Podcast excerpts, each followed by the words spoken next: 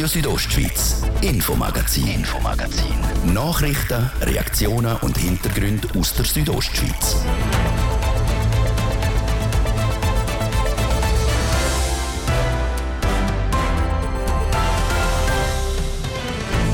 In 3/4 Stunde startet offiziell das diesjährige Churerfest. Das grösste Volksfest im Kanton lockt einmal Zehntausende von Leuten an. Das gibt hoffentlich nicht nur eine gute Stimmung, sondern halt auch einen Haufen Kehricht. Das OK muss aber darauf schauen, dass der Kehrichthaufen möglichst klein bleibt. Seit dem letzten Jahr hat die Stadt nämlich ein Nachhaltigkeitskonzept für Grossveranstaltungen. Das haben wir mit der Stadt Chur können aushandeln, dass wir als Pilotprojekt einen 3-Phasen-Plan machen. Sagt der OK-Präsident vom Churerfest. Dieses Jahr steht die zweite Phase an. Denn 6 Wochen um ein Plemperle sind vorbei. Am Montag startet wieder der Ernst vom Leben. Es ist Schulstart. Gewisse Kinder haben hier gar keine Freude, andere hätten noch lieber eine Woche mehr Ferien. Andere können den ersten Schultag kaum erwarten. Zu den Letzteren gehören wahrscheinlich auch die Schülerinnen und Schüler aus Haldenstein. Sie dürfen das erste Mal ins neue Primarschulhaus. Und auch rechtzeitig zum Schulstart schauen wir diese Woche an, wie hochbegabte Kinder im Kanton gefördert werden. Heute im letzten Teil der Serie geht es um einen speziellen Schreibwettbewerb. Das 3 von den Themen im Infomagazin vom Freitag, am 11. August. Am Mikrofon ist Manuela Mäuli. Einen guten Abend miteinander. Schon sind die Sommerferien für die Schülerinnen und Schüler aus dem Kanton Graubünden wieder um. Aber Montag heisst für sie, früh aufstehen, lernen und aufzugehen machen.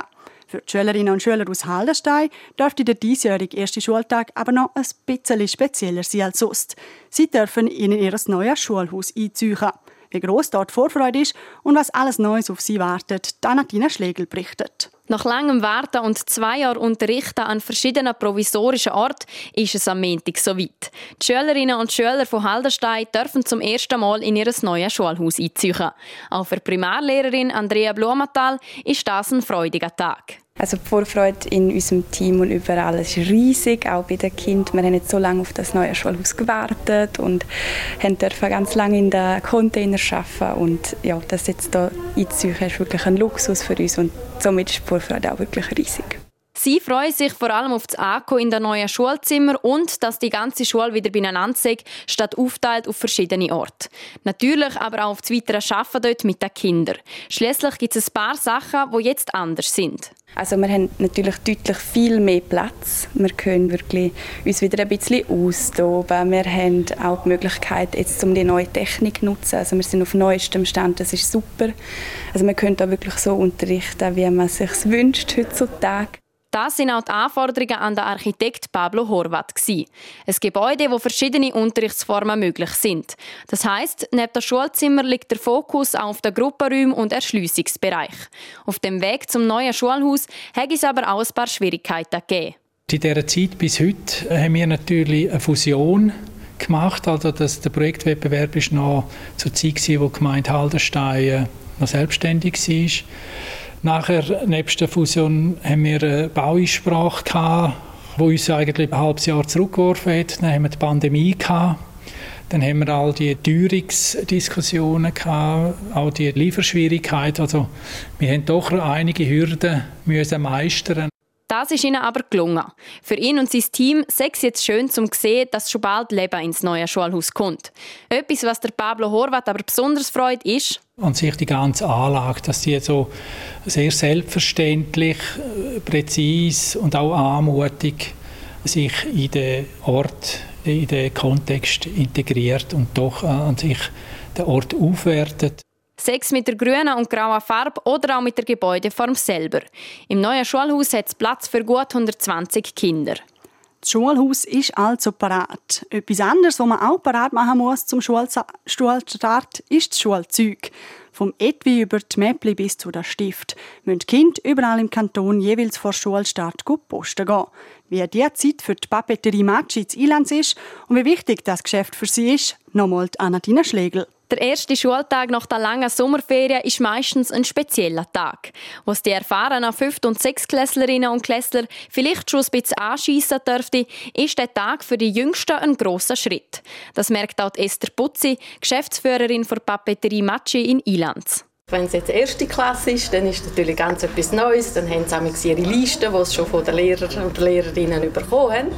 Und dort schaffen wir dann die Listen eigentlich abschaffen miteinander. Und da merkt man schon, dass sie sich freudig sind und freuen, jetzt geht es dann bald los. Und sie können halt Sachen aussuchen, die sie vorher nicht gebraucht haben. Und da merkt man schon sehr gross auch viel Vorfreude. Ob neue Etuis, die gepostet werden, oder Farbschachteln, die aufgefüllt werden, in der letzten Woche habe man schon gemerkt, dass es in Richtung Schulstart geht. Auch viele Feriengäste haben einen Abstecher ins Geschäft gemacht und sich schon mal mit ein paar Sachen eingedeckt. Trotzdem hat sich der Hochbetrieb laut Esther Putzi in den letzten Jahren auch ein bisschen verändert. Es ist nicht mehr so intensiv, wie es vor ein paar Jahren war. Also man merkt, dass die Leute nicht mehr so spezifisch auf Schulanfang gehen posten, sondern sie schauen, was sie dann vorzu brauchen. Somit ist es nicht mehr die intensive Zeit, die man hat. Man merkt, es läuft mehr, aber es ist nicht mehr ganz so extrem, weil die Leute einfach vorzu das, was sie brauchen, einkaufen. Das Schulstartgeschäft mache auch allgemein nicht mehr so viel aus für den Betrieb. Zum einen, weil es gerade in den einzelnen Tälern immer weniger Kinder hätte, sagt der Erich Butzi. Er führt zusammen mit seiner Frau die Papeterie Maggi. Es hätte aber noch einen weiteren Grund. Also die Konkurrenz ist immer grösser geworden. Das heisst, es sind neue Geschäfte aufgegangen, nicht unbedingt Fachgeschäfte bei Papeterien, sondern einfach auch Grossunternehmen, die das als Sortiment mit aufgenommen haben und uns natürlich da sehr grosse Konkurrenz sind. Das hat sich in den letzten Jahren immer mehr entwickelt. Trotzdem schauen sie positiv in die Zukunft. Kundinnen und Kunden schätzen das Fachwissen und die Qualität schliesslich immer noch. Und auch wenn nicht mehr jedes Kind in der Papeterie vorbeischaut, mittlerweile dürften doch alle etwas gefüllt, die Schulzeit gepackt und auch das 9-Büchsli schon parat sein. Am ersten Schultag steht also nichts mehr im Weg.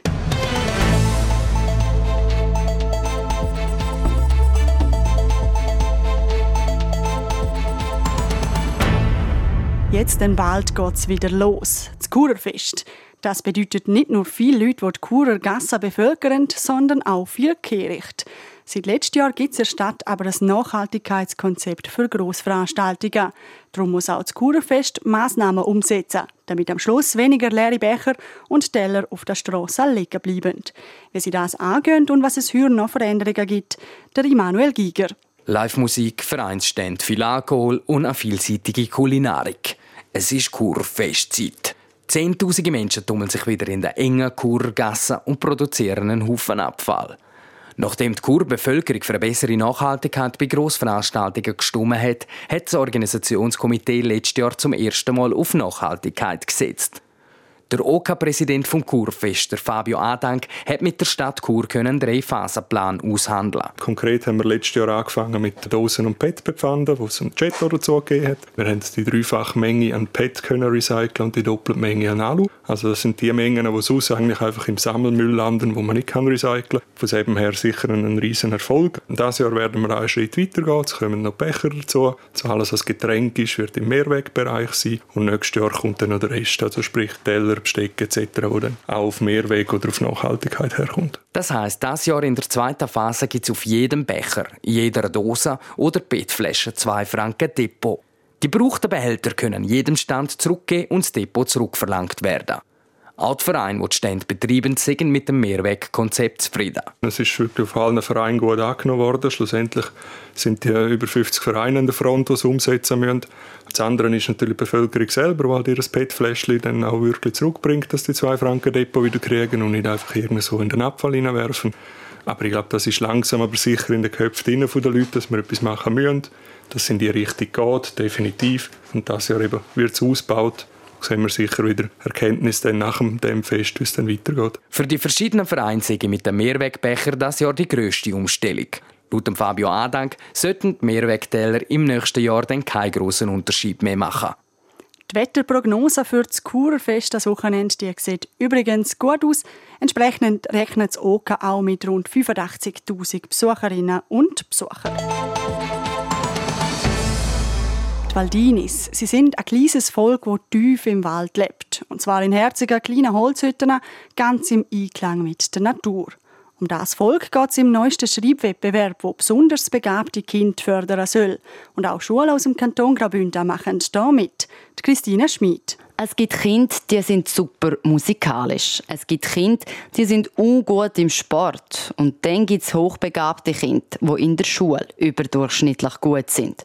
Etwa in Mathe und Physik oder im Schreiben und Geschichten erzählen.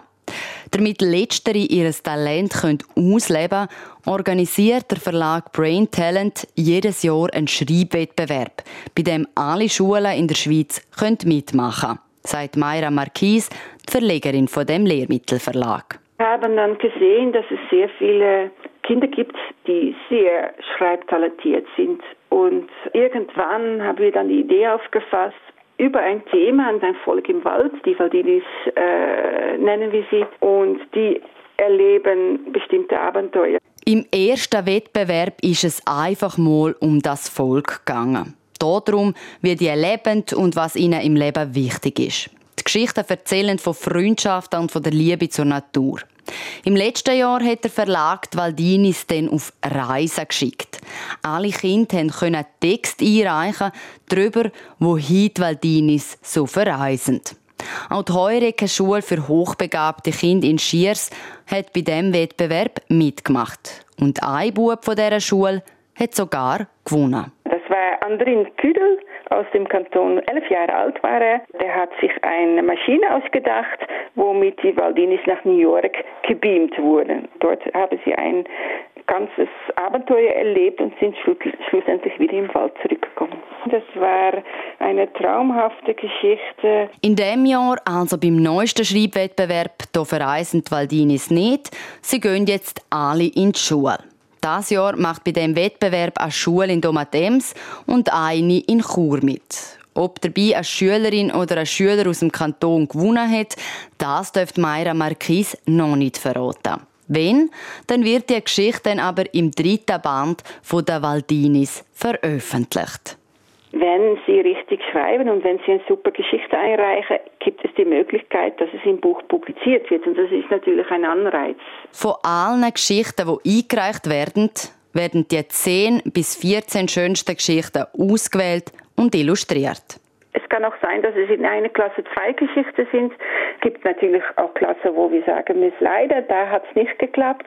Also wir schauen wirklich die Geschichten an und wählen die Geschichte aus und sind wunderbare Geschichten wieder reingekommen. Und manche sind traumhaft schön. Im Herbst kommt das Buch raus und kann gekauft werden. Und so kann dann das aktuellste Buch wieder für den nächsten Schreibwettbewerb eingesetzt werden, erklärt Mayra Marquis.